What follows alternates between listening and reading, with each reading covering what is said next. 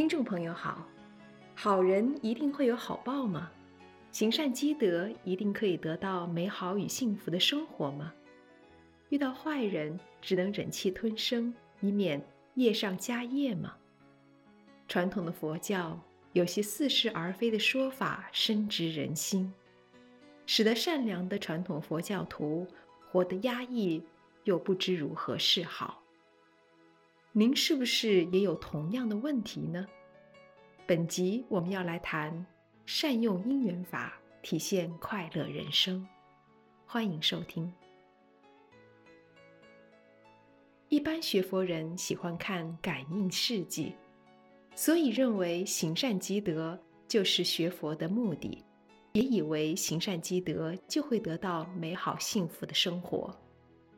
所谓“善有善报，恶有恶报”这句话，一旦无法在生活当中兑现，一般人就会以“不是不报，时机未到”来说服自己。举例来说，很多学佛人认为行善积德如同买菜回家，想吃水煮蛋，直接就把鸡蛋放在瓦斯炉上烧就行了。但事实上行不行呢？答案应该很清楚。想吃水煮蛋，直接放在炉上只会焦掉，因为完全没有符合因缘的条件，当然是不可能吃到水煮蛋。这叫做不了解诸法因缘生。百分之九十的佛教徒就是困在这里，原因是没有按照正确的方法来做。想吃水煮蛋，必须具足两个要件。一是要有蛋，比喻如同行善积德；二是要有水及烹饪方法，譬喻要有正确道路或专业技术，才能完成水煮蛋。两者缺一不可，这叫做诸法因缘生。而当中的因缘转变，就是付出实际行动的过程。再举个例来说。为什么演大戏的人，大家一看就知道谁是好人，谁是坏人呢？因为他们透过上浓妆、凸显五官对比及表情内容，来强化观众的视觉，以此装扮传递讯息，让观众容易辨别。所谓的感应也是同样的道理，故事的演变。也是在强化人们善有善报、恶有恶报的观念。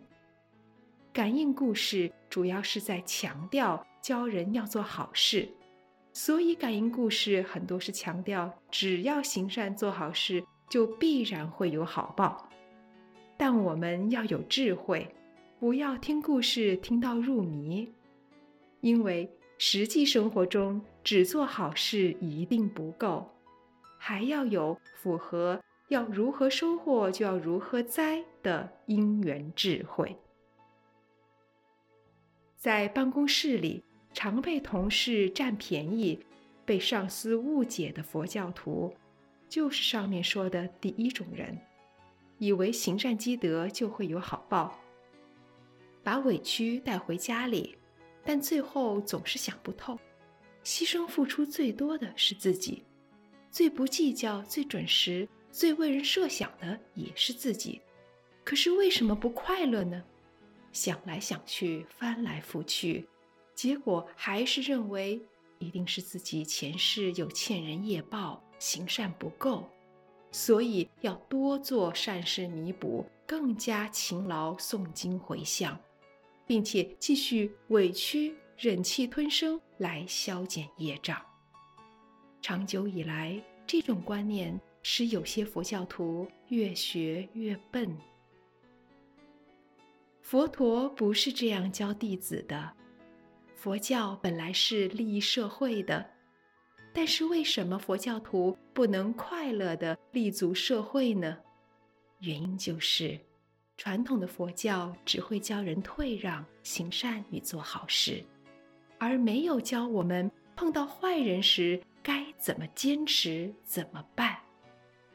身为佛弟子的我们，当被别人欺压时，应该要跟对方说：“你不能这样对我，这样做是不对的。这样的回应是表现公义，是善尽你告知的责任。真正的佛教徒在社会上要勇敢地站起来，努力发挥自己的长处，不要因循错误的观念，对坏人太客气，否则将会是社会的损失。